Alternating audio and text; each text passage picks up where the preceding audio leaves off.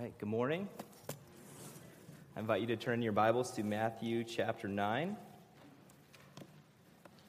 which is page 687 in your Pew Bible, if you're using one of those.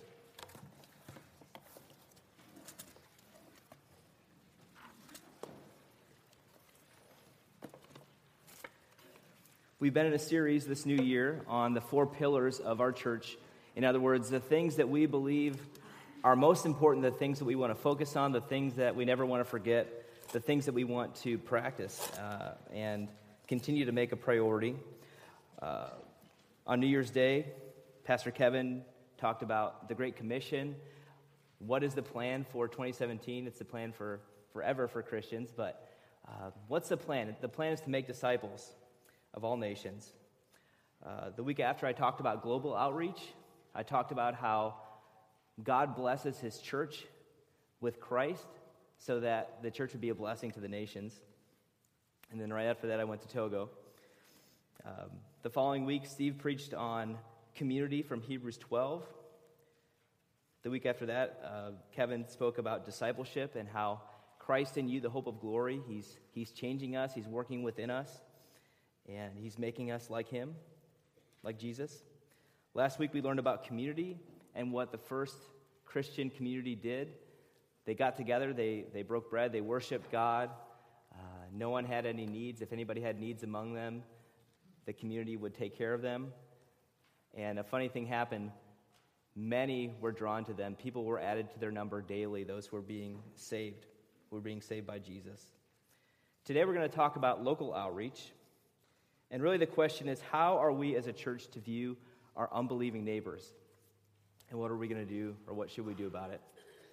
Now, I know that not all of our neighbors, when you think about your neighborhood or your apartment building or where you live, not all of your uh, neighbors are unbelievers, but uh, by and large, we live in a world where people don't prioritize Jesus. He's not uh, their Lord and Savior. They're, they're still ultimately living for themselves, and they don't know the good news, or maybe they know it, but they don't deem it important right now.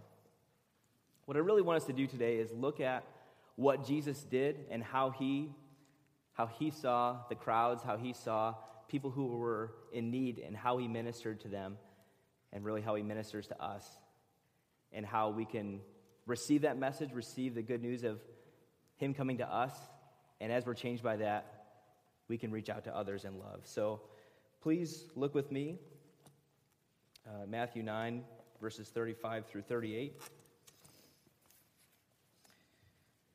This is God's word. Jesus went through all the towns and villages, teaching in their synagogues, preaching the good news of the kingdom, and healing every disease and sickness. When he saw the crowds, he had compassion on them because they were harassed and helpless, like sheep without a shepherd. Then he said to his disciples, the harvest is plentiful, but the workers are few. Ask the Lord of the harvest, therefore, to send out workers into his harvest field. Would you pray with me one, once more? Lord, we pray that as we think about your word right now, as we hear it, as uh, we meditate upon it, that we would see, Lord, what you're doing in our midst. Uh, Lord, reaching out to us and then uh, urging us to reach out to others.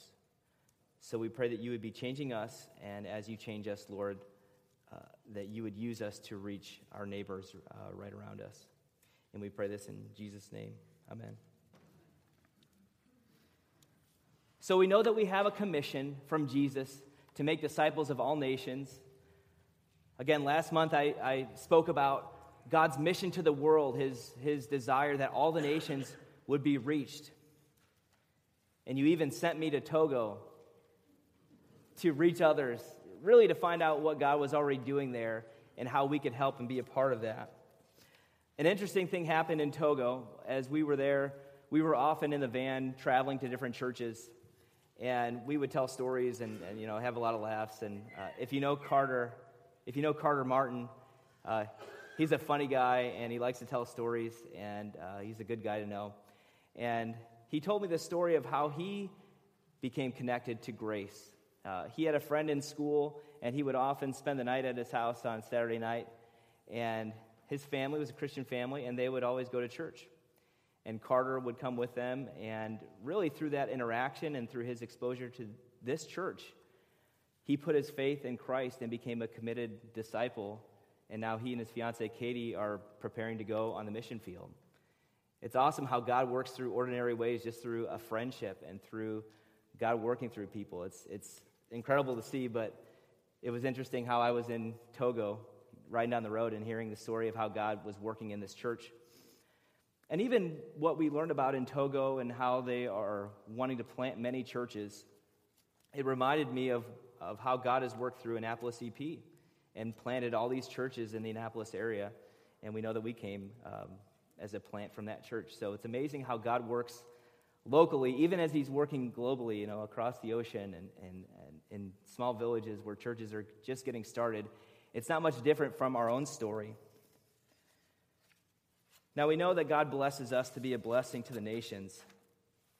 He's sending out missionaries all over the world, but what about what about our neighbors? What about, um, what about South Anne Arundel County and that neighbor across the street or the coworker that you eat lunch with, the kid who sits next to you in English class, or that friend on the swim team? What does God's mission have to do with them? And what does God's mission have to do with you reaching them? That's really what we're talking about today. Local outreach is simply reaching out in love to our neighbors with the gospel and showing them deeds of, of, of kindness, showing them good deeds and presenting to them the gospel as we have opportunity to do so. And I believe the more that we understand how God comes reaching out to us, how he comes into our world, into our brokenness, when we see how he has loved us, then we'll be, we will be moved as he was moved to reach out to his world. The more we understand how God came reaching out to us, the more we'll, we will be moved to reach out to our neighbors. So, what do we need to know? First, our neighbors are loved. As we think about local outreach, we must consider that our unbelieving neighbors are loved. Verse 36, it says, When Jesus saw the crowds, he had compassion on them. Literally, he was moved with compassion when he saw them and the condition that they were in. Now, in a moment, I'll talk about that condition more. But think about your neighbors for a moment. What comes to your mind when you think about them? Is it like this? Like a good neighbor, stay over there? Is that our attitude? Our lives are so busy. We're so driven by our, our work and our activities. We are so tired by the time we get home that we don't leave much time to think about our neighbors. You know, we kind of, you know, we pull into the driveway or pull on the street and we, we sort of get into our house as quickly as possible because we're so exhausted. Uh, we don't even think about our neighbors that much. I think more often than not, our attitude to our neighbors is apathy. You know, we'll wave to them when they drive by, or we'll say hello if we're outside at the same time.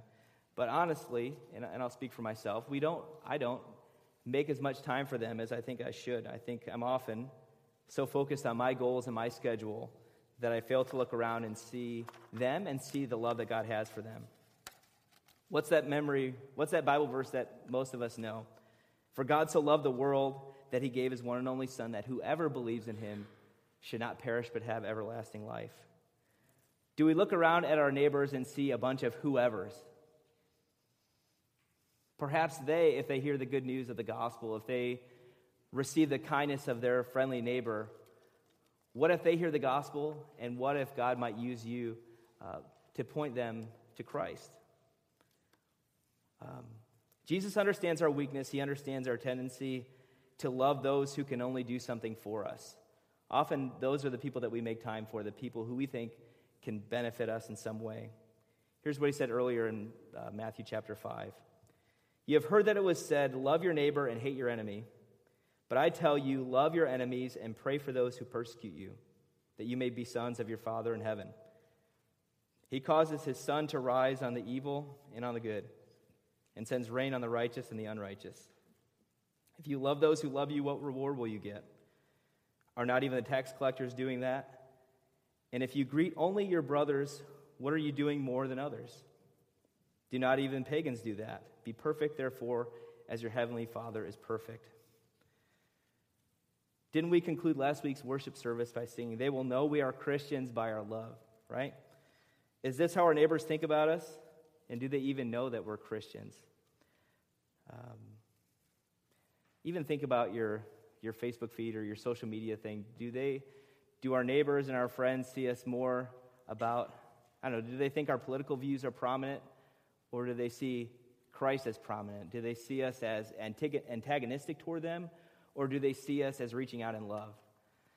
Now, honestly, it would probably do us a lot of good uh, to get off of social media for a while and actually get to know some people uh, instead of trying to fight so many of those battles. Not that they're unimportant, but uh, what's important is the people that God has put around you and to reach out to them in love.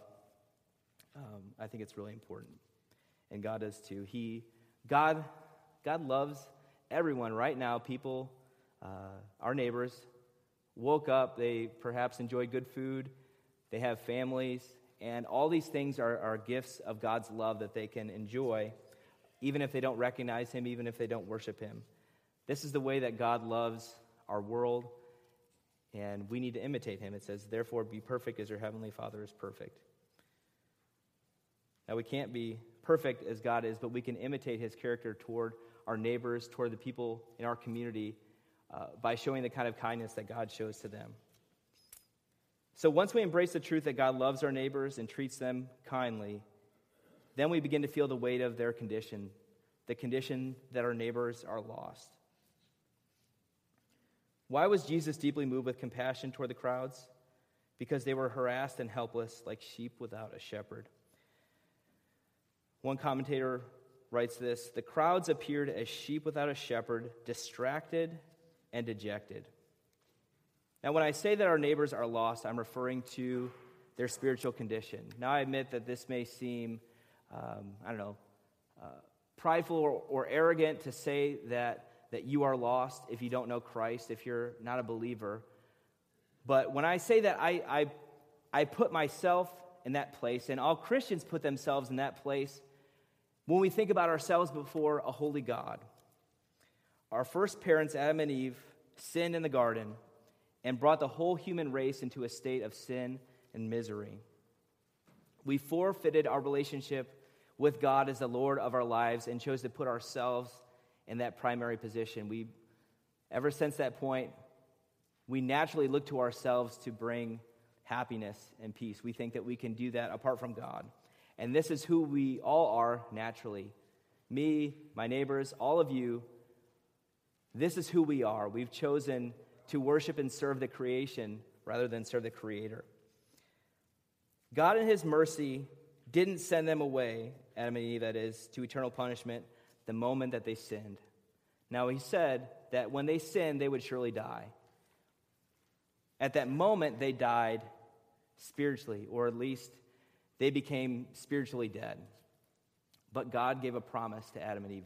God said, um, the serpent will not, the one who tempted them, the serpent won't prevail. But the seed of the woman, the one who would come from Eve, would crush the serpent's head. In other words, he would undo the damage that Adam and Eve did when they sinned, when they brought sin into the world. And they needed simply to trust in that promise in order to be saved by the one that God would send. That was the one piece of good news that God would send a Savior. We are lost, each one of us, until we are brought back into communion with God through His Son, until we receive forgiveness and restoration through Jesus. This is who we are apart from God. And God, in His kindness, sent this Savior, even though He didn't have to. It was His love that motivated Him to do so. And this is what we receive when we, when we become Christians. It's that God, in His kindness, sent His Son, even though we didn't deserve it. And He brings us back into relationship with God, back into fellowship with Him. Now, there were shepherds in Jesus' time. The shepherds that he's referring to, not literal shepherds, but religious leaders who were supposed to take care of the sheep. And there weren't a shortage of these, but these leaders failed to do what Jesus was doing. That is, he truly ministered to them, teaching them, healing them, preaching the gospel to them, and it stood out, and many, many people came to him. He came to people who were harassed and helpless. He loved first and he ministered to them. He didn't judge them for the condition that they were in. He came to them and he loved them. He ministered to them. Now, who are the shepherds that we are tempted to follow today? Again, when I think of a shepherd, I think of someone who's supposed to lead us to peace and to hope and to contentment. Now, one of the shepherds that we're tempted to follow is uh, perhaps the keeping up with the Joneses shepherd. That shepherd who tells us if you just have as much as your neighbor, or maybe like a little bit more than your neighbor, you'll be happy as long as you're doing slightly better than average. We may not articulate it that way, but this is often the way that we think. We have uh, perhaps a lack of contentment, and we look around and we say, oh, if I could only have what they have, then I can have peace. Or uh, the shepherd that says, as long as you're uh, as beautiful or more beautiful than average, or if you're more popular, or if you get more likes on your social media, then you'll have peace and joy with the attention and the admiration of others. This is another shepherd that we're tempted to follow. Or uh, perhaps the shepherds that you often see on TV who tell you God's will for you is to be healthy, wealthy, and wise. And if you have enough faith, and if you send me money, then you'll have peace. Jesus says, No. I minister to people. I reach out to them. I, I spend time with them. I teach them the gospel. I heal them. This is what a good shepherd does. We are broken. When we as Christians reach out to our neighbors, we're not saying that we're any better than them. We're saying, I'm more needy and broken than I realized, and that's why I need Jesus. That's why I have peace in Him. That's why I have joy even in the midst of suffering, is that He takes care of me. It doesn't matter what I have, it doesn't matter if all of my dreams come true in this life. My biggest problem, me as a sinner before a holy God who should judge me, He comes to me. He comes down from uh, the judge's position in Christ and takes my place, taking his sin, taking my sin upon himself and bringing me to God through his life, death, and resurrection. So, our neighbors are loved by God. We see that clearly. Jesus demonstrates that. We see that they're lost. They were lost then when the shepherds who were supposed to be taking care of the people were not. We see it today, whether it's a rich person or a poor person or anyone in between, that we try to look to ourselves uh, for peace and for joy uh, but Jesus comes as a shepherd, uh, keeping his people. So our neighbors need to be found, they need to be saved. But third, we see that our neighbors need help. They need help and not judgment. Jesus' solution was to urge his disciples to pray for more workers to bring in the harvest.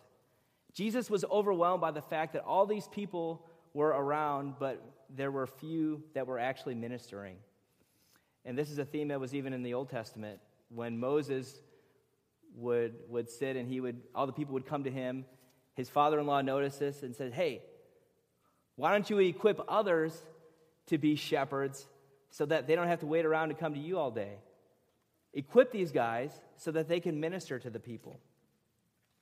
In another place in 1 Kings, it says that the people were shattered or shattered, scattered like sheep without a shepherd, and it was a bad it was a bad state. Uh, these people need help. Jesus' plan for reaching out to a broken world was to send out ministers, the ordained kind as well as everybody else, to participate in bringing in a harvest of people for the glory of God. Some of these people just needed to hear the good news. They were lost, they were helpless, and as Jesus came, he reached them, and if they trusted in him, they were saved. They had life. He ministered to them. And his plan was to send out these disciples. He said, first pray, but then the next chapter, he actually sends them out. So they were part of his plan to minister to people. Now, what are some of the ways that we reach out to our neighbors here? As a church, on Saturday mornings, we have the food distribution, and from that came the Grace Cafe, which is right back there in the narthex. Folks can come in and, and get a pastry and coffee and conversation with folks from our church who love them and want to talk with them. And uh, that's one of the ways that we reach out. Uh, a few times a month, we send a group over to the Chris Lee Nursing Home, which is right down the road. Uh, folks who, who, who can't get out but need to hear the message of God's grace and God's comfort.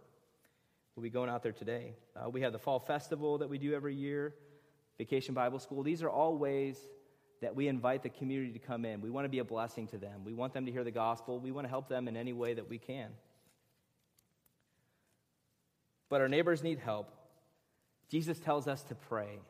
This is a God sized job. None of us can do this ourselves. Uh, we need his help. We need more people to be sent out, is what Jesus said. But we should also be willing to share. Now, I don't want to put an uh, unnecessary burden upon you that you need to be uh, on the street corner in Annapolis, standing up on a stool preaching the gospel. Uh, that's probably not for everyone. But if you think about it, each Sunday we're here and we hear the gospel presented in a variety of ways, but it's always the same message of God's saving grace to sinners through Jesus. Uh, you probably know more of the gospel than you know, and you may have the opportunity to share the good news of hope to someone. Uh, God may give you that opportunity perhaps when you least expect it. Uh, sometimes we put a lot of pressure on ourselves to do that when we should simply pray and ask God to open someone's heart. Or even inviting someone to church is a, is a huge way that you can reach out to someone, that they could come and hear the gospel clearly, and so that these people would be reached. I came across an article called No One Ever Came to Jesus Because a Christian Scolded Them. I don't know if that was your story. Most likely not. It's a pastor in Nashville. And he talked about the way that Jesus ministered to people. He didn't minister to people the way that uh, perhaps some Christians minister to them by, um, by just shouting out condemnation as kind of like that first point of contact. Um, he tells a story of, of the way that God enabled him and people in his church to reach out to people who are in need. He says, Once when we were having a small prayer gathering with some friends, just before we began praying together, in came a couple we had never met and who had been invited by someone else in the group. The man, who I will call Matthew, was very drunk, and his wife had this been through war, can somebody please help me? I'm dying inside. Look on her face. As we prayed together, Matthew decided to chime in. His was a drunk prayer that went on for over 10 minutes. He prayed for some of the strangest things. God, protect us from the Klingons. God, I really want a Jolly Rancher right now. Will you send, will you please bring some Jolly Ranchers? God, please move my bananas to the doghouse. After the amen, everybody looked at me. What will the pastor do? Thankfully, I didn't need to do anything because a woman from the group, full of love and situational intelligence, offered Matthew a cookie.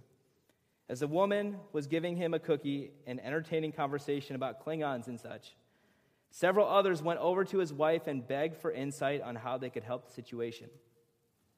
This little interaction, this way of responding with love and no condemnation first, became one of the most transformative experiences I've ever witnessed. To make a long and wonderful story short, the kind hearted offer of a cookie led to a tribe of people coming around the couple and their two young children which led to a month in rehab, including prayers and support, as well as flights and personal visits to the rehab center by church members, which led to sobriety, which led to a restored home and marriage, which led to Matthew becoming a follower of Jesus, which led him also becoming an elder of the church. And he says, To this day, after 18 years of pastoral ministry, Matthew may be the best and most impactful church elder I have ever worked alongside. Sometimes we think that we're an asset to God's team, like He's lucky to have us on our, like He's lucky to have us or something. Each one of us is Matthew in this story. We may look different, our particular sins may be different, but none of us was looking for God. None of us is good in ourselves.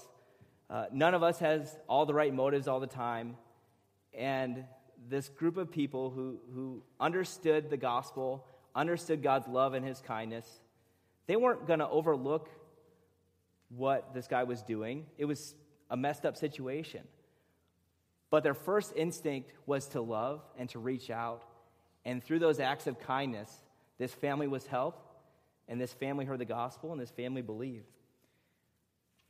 And that's really our story.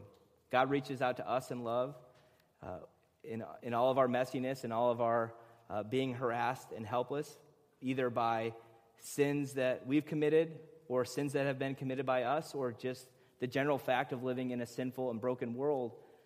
There's brokenness. We are broken. And we come to Jesus, and He heals us of our brokenness. Eventually, when we stand in His presence in heaven, but He's doing that progressively right now. Now, I don't know if you feel burdened by the fact of your, of your neighbors. I don't know if right now you're thinking, what can I do now to reach out to my neighbors? How can I do better? The message of the day is go out and do better and try harder to be a better witness to your neighbors. Uh, I hope you see in this passage the gospel that this Jesus who looks out on the crowd as he looks out on your neighbors, he looks at your house and he looks at you and the people in your house and he reaches out with compassion to you too. He isn't waiting for you to save a bunch of people. You can't save people anyway. He is the one who does it. But he looks at you in love, and when you trust in him, you're forgiven. Your failure up to this point to be a good witness to your neighbor the way that you should be, my failure to be a perfect witness the way that I should be. He sees me and he loves me and he forgives me. He knows the sins you struggle with, he knows everything, but this is the way that He reaches out to you and me. But God demonstrates His own love for us in this while we were still sinners, Christ died for us. He reaches out in love to you and me, the sinner, and has the power to forgive, change, and renew us. That's why we're here, and that's why we want our neighbors to be here. This is the place where God changes us. This is the place where God works. I mean, He's working out in the world too as we share His word, as we pray. But we are gathered here in Jesus' name because we're harassed and helpless, because we're difficult, because we're unruly in a variety of ways. And Jesus comes and ministers to us, and then we want to reach out to this world. We want to show that kind of kindness. We want to show that kind of grace and love to our neighbors because we've received it in Christ. So, have you received it? Are you still trying to gain acceptance with God based on what you've done? Or are you resting in the finished work of Christ and what He's done for you? And then you're reaching out. You want to reach out, not because you're trying to get God off your back, but you're reaching out because you understand His love for you and you love those who God has placed around you. That's what I'm praying for for myself. That's what I'm praying for for this church.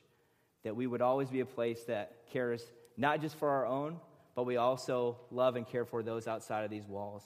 And we want to do what we can to bring them into the kingdom. So let's pray. Lord, thank you for your word. Lord, thank you for your compassion that you reach out to us in love. And you came to us when we weren't looking for you and accepted us and showed us that we needed you and showed us that we can trust in you to forgive us, to save us, to bring us into a relationship with you, to become your children. I pray, God, that we would be thankful that the gospel has reached us, that Jesus, you have reached down and ministered to us and continue to do so. And I pray, God, that you would give us a heart for our neighbors, right in our neighborhoods and the different places where we live, that you would perhaps use us to minister to them, and that this church would continue to be a place where Jesus is ministering right now through his Spirit. And we ask all these things in the name of the Father, and the Son, and the Holy Spirit. Amen.